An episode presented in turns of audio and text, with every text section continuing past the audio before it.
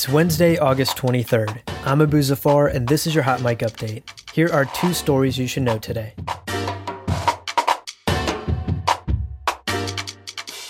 In a primetime speech Monday night, President Trump laid out his military strategy for the war in Afghanistan.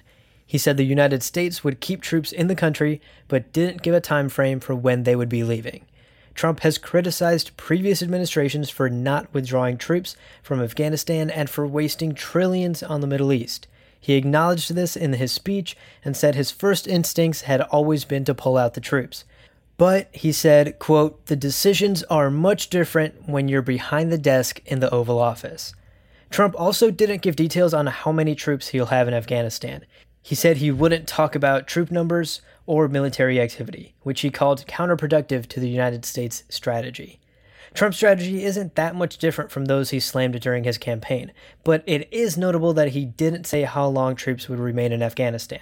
Exact times for troop withdrawals were something previous administrations promised but never followed through with. And almost 10% of Americans say it's quote unquote acceptable to have neo Nazi or white supremacist views.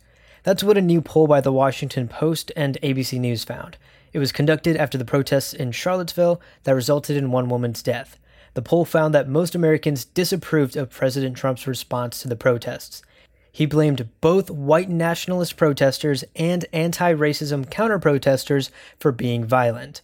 While it might be surprising to hear that some Americans would be okay with such hateful views, it's important to remember two things. First, the question in the poll only asked if it was, quote, acceptable or unacceptable to have these views. Technically, in the United States, you're allowed to have any belief you want. It's how you express it that matters. And second, it's important not to forget the other side. More than 80% of Americans said the hateful views of neo Nazis and white supremacists are unacceptable. That's pretty reassuring. That was your Hot Mic update. For more on all of these stories, visit Mic.com and subscribe to Hot Mic on Apple Podcasts or wherever you get your podcasts.